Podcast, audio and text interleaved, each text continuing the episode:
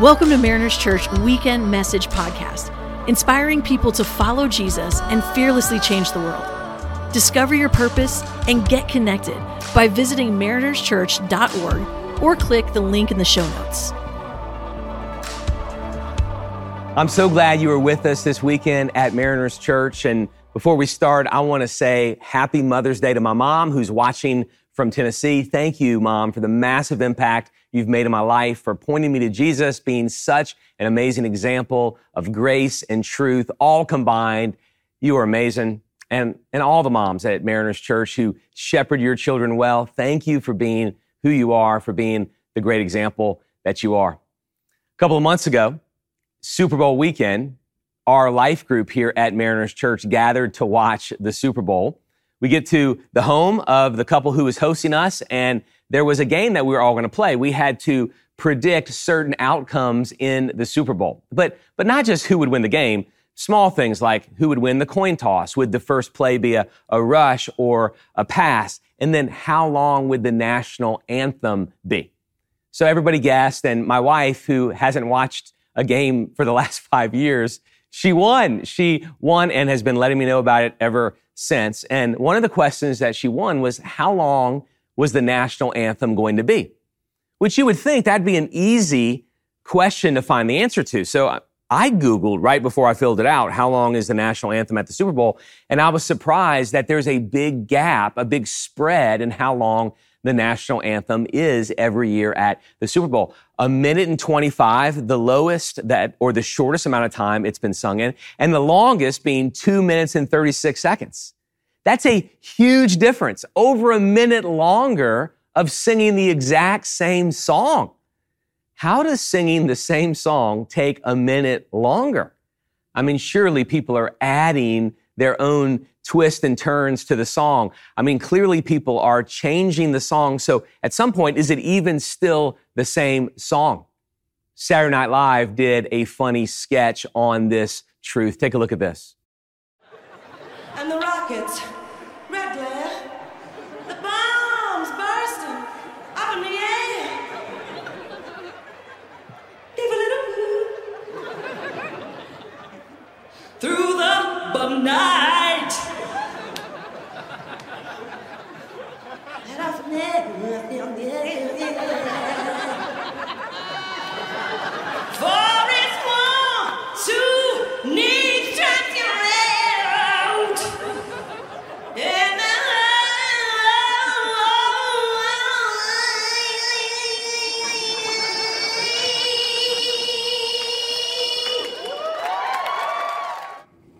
They did so good with that sketch. I mean, is it still the same song?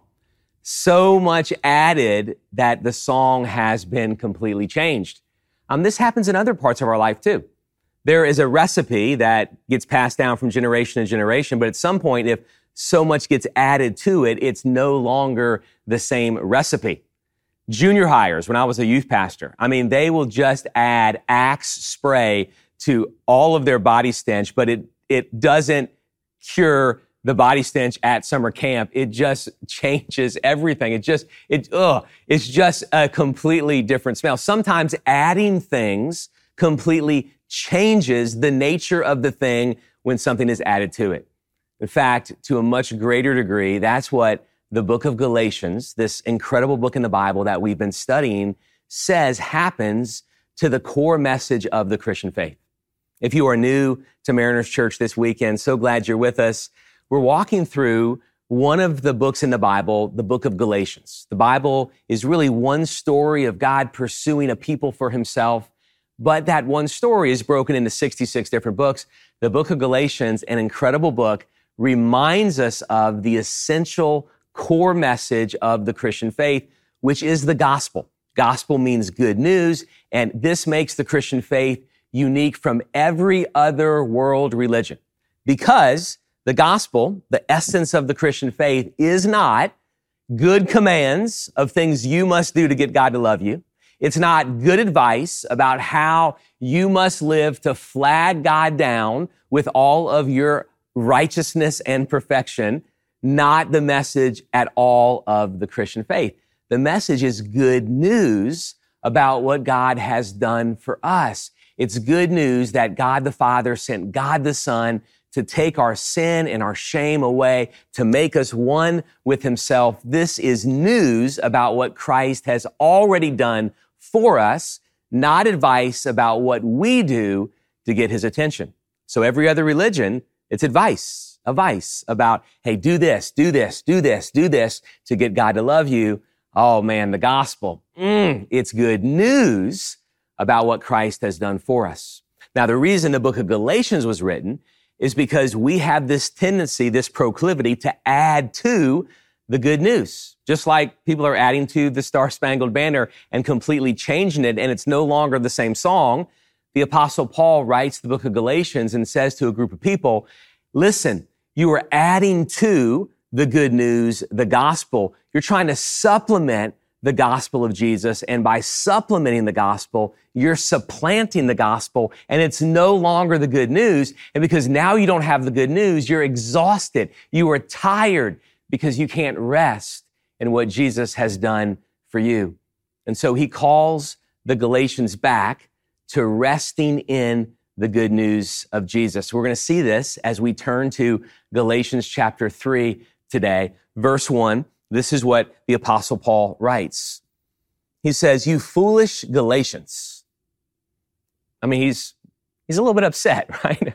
I mean, you foolish Galatians. Now, the reason he's upset is because they're adding to the pure, beautiful message of Jesus. You foolish Galatians, who has cast a spell on you? Before whose eyes Jesus Christ was publicly portrayed as crucified. Here's what the apostle Paul is saying. If you stop holding to the purity of the good news of Jesus, somebody has cast a spell on you and you're going to be exhausted because you're trusting something other than what Jesus Christ has done for you. And why would you trust something else or someone else other than Jesus before your eyes? He was portrayed as crucified. Here's what the apostle Paul is saying to this group of people. You weren't there when Jesus died on the cross for your sins. So you didn't, you didn't see it happen. But when you believed the gospel, you saw it. You saw it. You vividly understood that Jesus on the cross for you was the moment in which all of your sin, your foolishness, your shame was placed on him. And the moment in which all of his forgiveness was placed on you. You got it. You understood. There was a time when you saw the wondrous work of Jesus on the cross for you. You believed in him. You trusted him. But now somebody has cast a spell on you and you're looking at something other than Jesus on the cross. You were trusting something other than Jesus on the cross. You were looking for something to add to Jesus on the cross? Who has cast a spell on you? When I lived in Miami, I was a pastor there.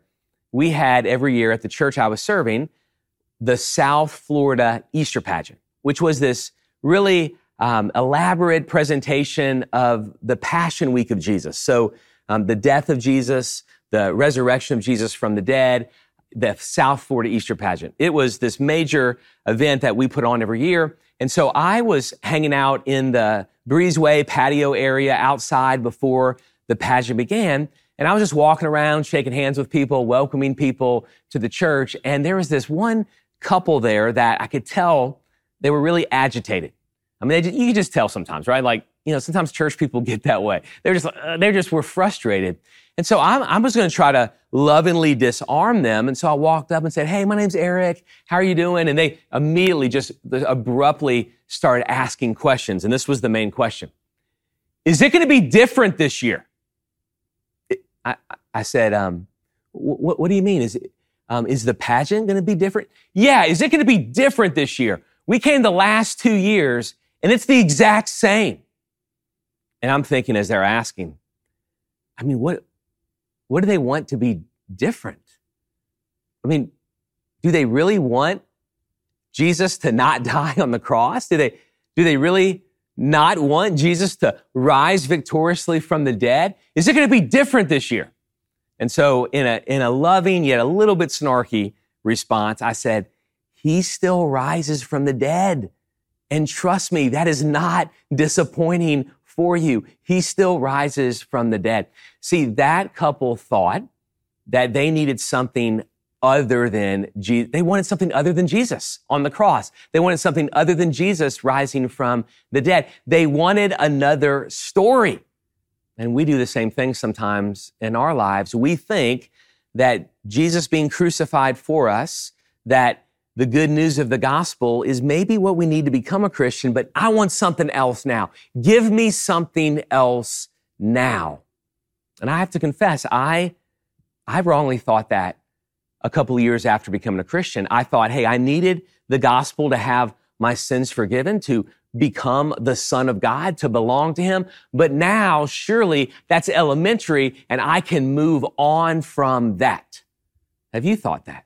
Have you thought that, you know, I needed Jesus to become a Christian, but now it's on me. Now I can move on. And the apostle Paul, he's writing the book of Galatians and he's saying, somebody's cast a spell on you if you think that.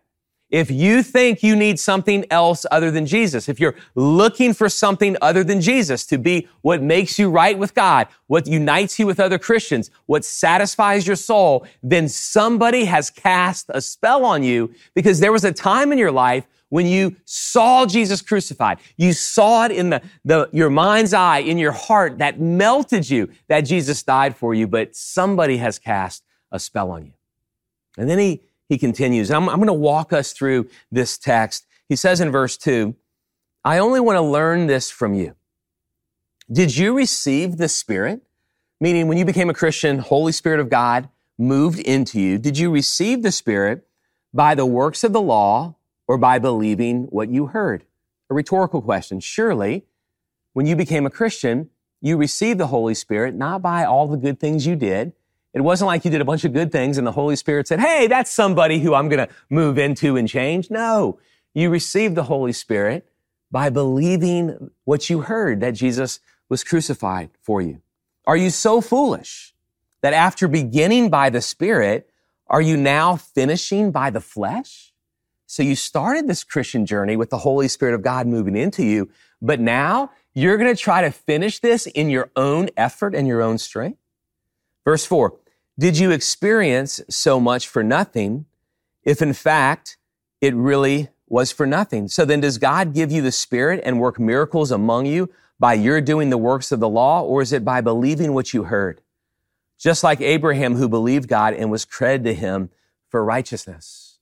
So Paul's writing to some real Christians, just like he would be writing to Mariners Church. And he knows among them there's miracles that took place. And Mariners Church, there's miracles that's taken place among us marriages that have been restored, healings that God has brought among his people, relationships that have been renewed, wayward children that have come home, forgiveness of sins that has been granted. I mean, there's been miracles among God's people at our church.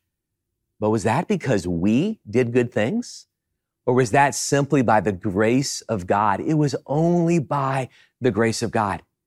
And then the apostle Paul reminds us that the first evidence we have early in the story of the Bible, in the book of Genesis, of somebody receiving righteousness wasn't because of the person doing good things, but was only because the person believed in God.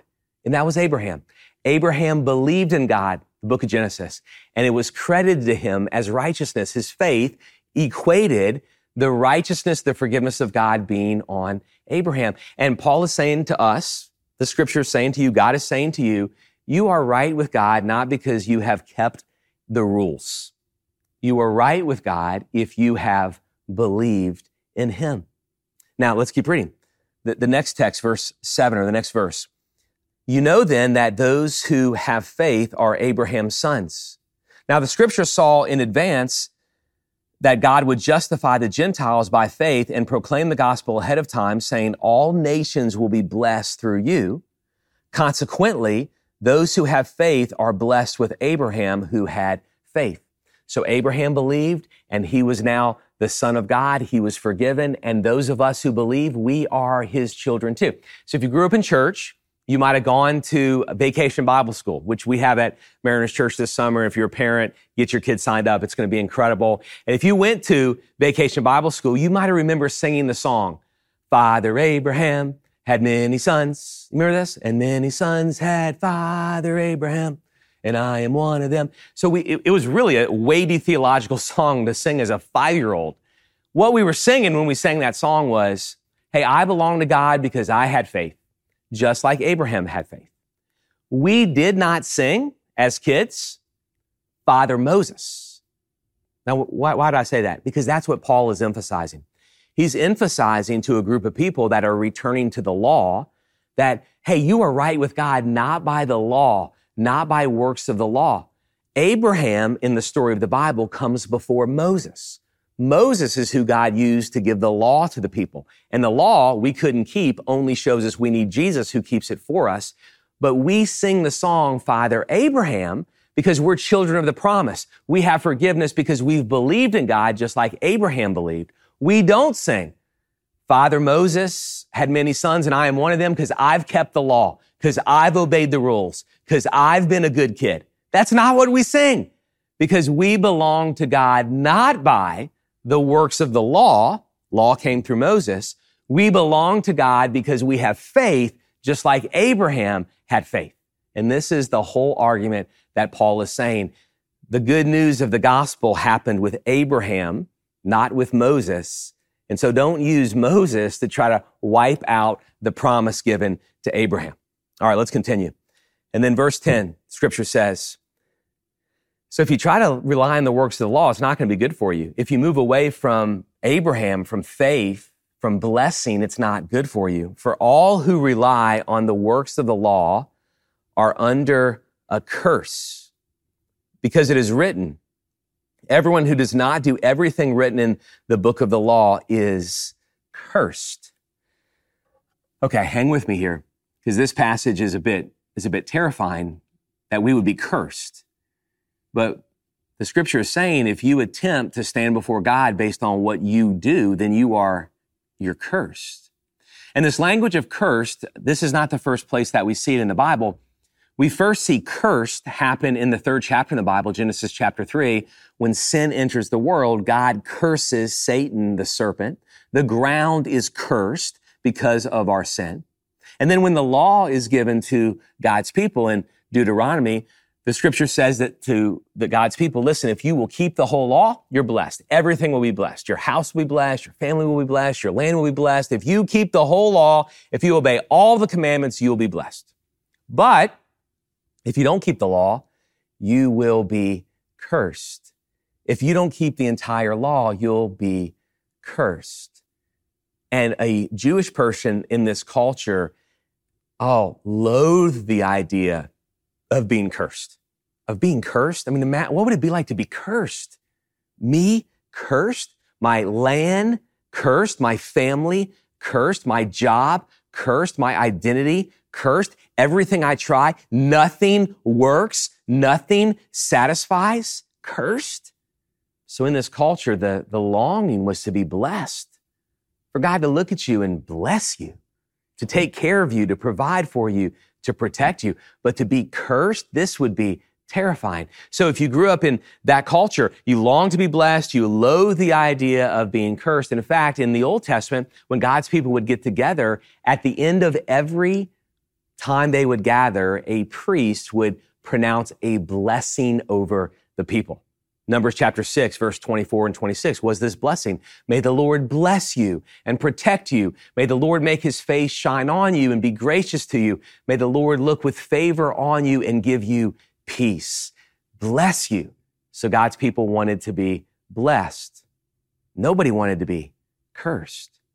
But this text is saying that if you rely on the works of the law, then you would be cursed because unless you keep all of the law, you fall short.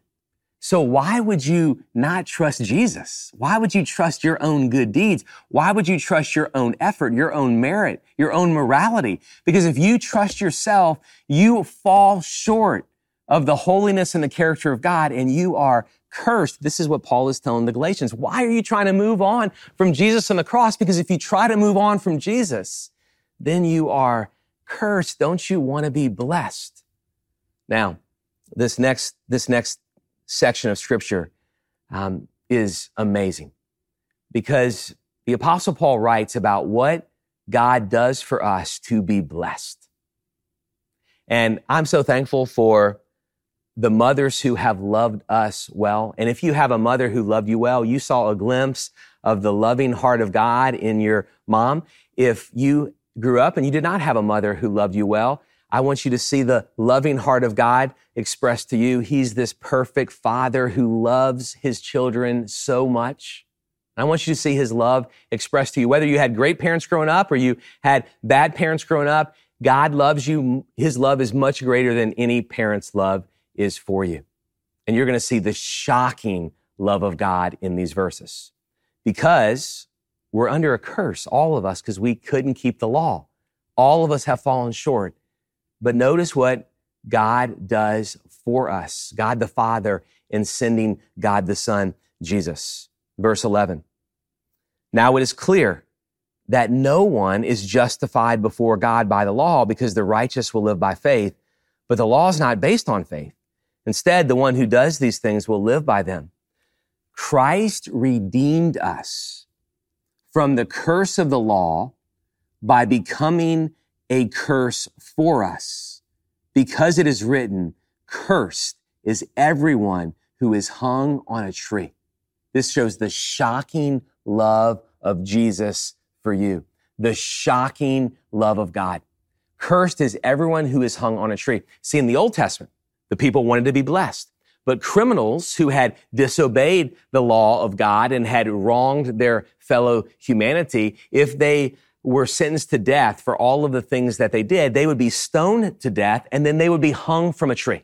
A criminal would be hung from a tree. And they would be, they would stay there. They, the criminal, the, the dead body would stay hanging from the tree, essentially to send a signal to everybody who walked by. That person is cursed. Don't be like that person. That person is the epitome of cursed. Cursed by God, cursed by people. Never be like this person. Now, this is shocking because what this text is teaching us is that Jesus loves you so much that you could not keep the law, that Eric could not keep the law. And because I could not keep it, I am under a curse. But Jesus redeemed us from the curse of the law by becoming a curse for us because it is written, cursed is everyone who is hung on a tree. And Jesus, as he was nailed to the cross, becomes the curse of our sin so that all of our curse is placed on him. This is how much he wants you to be his son, how much he wants you to be his daughter. He was cursed. Jesus was cursed on the cross to take away the curse of our sin. He was cursed physically, spat on, beaten, humiliated, crown of thorns jammed on his skull and blood flowed, whipped, flogged, forced to carry his own cross, so exhausted that he could not even carry it the entire way. He was cursed physically, but more than the curse that Jesus endured physically, Jesus was cursed spiritually, emotionally, because all of our sin and our foolishness placed on Jesus. I heard a sermon in my late 20s about this passage right here. It was an old tape. R.C. Sproul was the preacher. And he preached this passage. And I remember I was lived in Miami at the time. I had to pull over in my truck because I had I had a hard time composing myself. It shattered me so much. And I remember sitting there, hands on the steering wheel, weeping as R.C. Sproul explained this text, saying that God the Father looked at God the Son and essentially said, I damn you. I place all of the sins of the entire world on the Holy One of God so that I can bring to myself sons and daughters of God. Jesus was cursed so that we could have the curse removed from us. Martin Luther, the great reformer, he said this about what happens on the cross. Our merciful Father in heaven saw how the law oppressed us and how impossible it was for us to get from out from under the curse of the law. He therefore sent his only son into the world and said to him, you're now Peter the liar, Paul the persecutor, David the adulterer, Adam the disobedient. The thief on the cross. You, my son, must pay the world's iniquity. The law growls, all right, if your son is taking the sin of the world, I see no sins anywhere else but in him. He must die on the cross. And the law kills Christ, but we go free.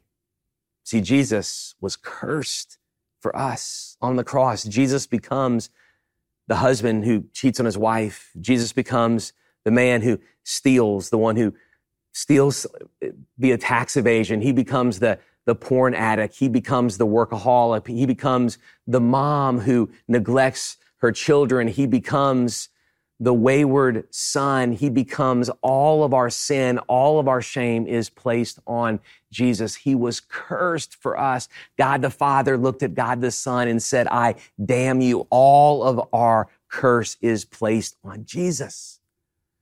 This is shocking, the love of God. Jesus was cursed so you could be blessed. See, on the cross, the opposite of the priestly blessing happened to Jesus.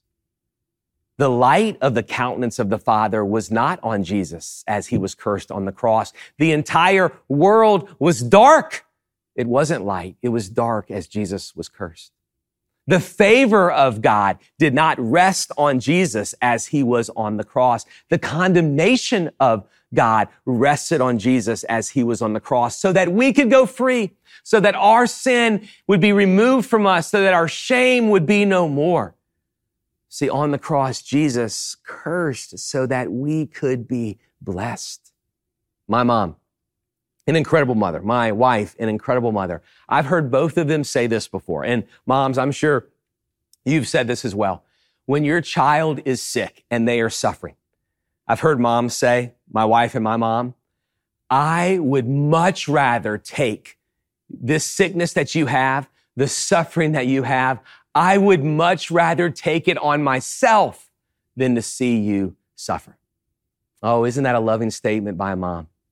To say, I so hate seeing the child that I love so much suffer. I would rather suffer in his place, in her place. The, oh, the love of a mother to her son, to her daughter. Oh, the love of Jesus to his son, to his daughter. That Jesus becomes the curse so that we could be blessed. Jesus was cursed so that you could be blessed. So the family at the South Florida Easter pageant who wants another story. Is it going to be different this year? They don't need another story. They need more of this story, the story of Jesus. Paul is writing Galatians and he's saying, you don't need more than the gospel. You need the gospel more. You don't need more than the gospel. Don't move on from Jesus. You don't need more than the gospel. You need the gospel more.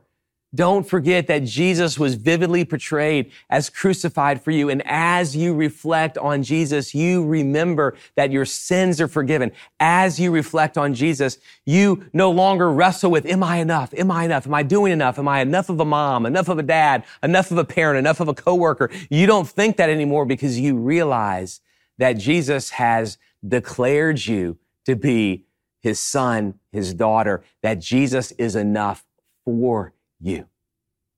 Jesus was cursed so that you could be blessed. So, right now, if you are wrestling with, I'm not enough, I just feel like I'm average in everything.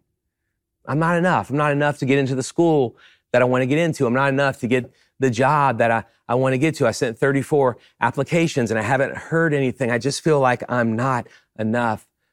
Remember that the sacrifice of Jesus for you is complete. Jesus was cursed so that you would be blessed. You are now his forever son or daughter. Maybe you wrestle with, is he going to leave me? Is God going to stop loving me? Would he leave me like my dad left me or my mom left me or my spouse left me?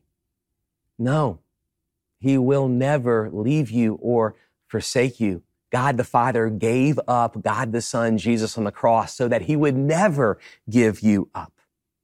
Maybe you wrestle with, ah, am I really forgiven? I've done so many things in my life. I've fallen short so many times. There's things in my life that no one even knows about. Does God really care? Has He really forgiven me? Remember Jesus. He became the curse for you. All of your sin and shame is placed on Him. You go free. He was cursed so you would be blessed. Those of us who trust Him and forgive. Maybe you think, Maybe you think, is he mad at me? I messed up again this week. I broke a promise that I made last week. I can't keep my promises. All of the anger of the Father, all of the wrath of the Father was poured out on Jesus on the cross. There is no more anger or wrath left for you. Jesus took it all. Jesus was cursed, so you will be blessed. The priestly blessing in number six was not true for Jesus on the cross. But for those of us who believe in him, it's true for us. The light of the favor of God is on us. The goodness and the mercy of God trails us all the days of our lives. We are forever his kids, forever his son, forever his daughter. The goodness of God fills us. The light of God is on us. The favor of God is always ours because of Jesus in the, in our place, cursed on our behalf. Jesus was cursed so you would be blessed. This is the shocking love of God. How do we ever move on from this? You foolish Eric. Why would you ever move on from this? Rest. Rest in what Christ has accomplished for you. Don't leave that behind and add to the glorious gospel because when you add to it, you abolish it and now you're exhausted. Rest in what Jesus has done for you. You are blessed because Jesus was cursed for you. All right. Extend your hands, please, and let me pray a prayer of blessing over you as we go. Jesus, I pray you'd bless your sons and daughters this week, that you would remind them that you are gentle and approachable and that you love them. Cause your face to shine on them. I pray they will experience your mercy and your joy this new week. In the name of the Father, the Son, and the Holy Spirit. Amen. Go in peace. Have a great week.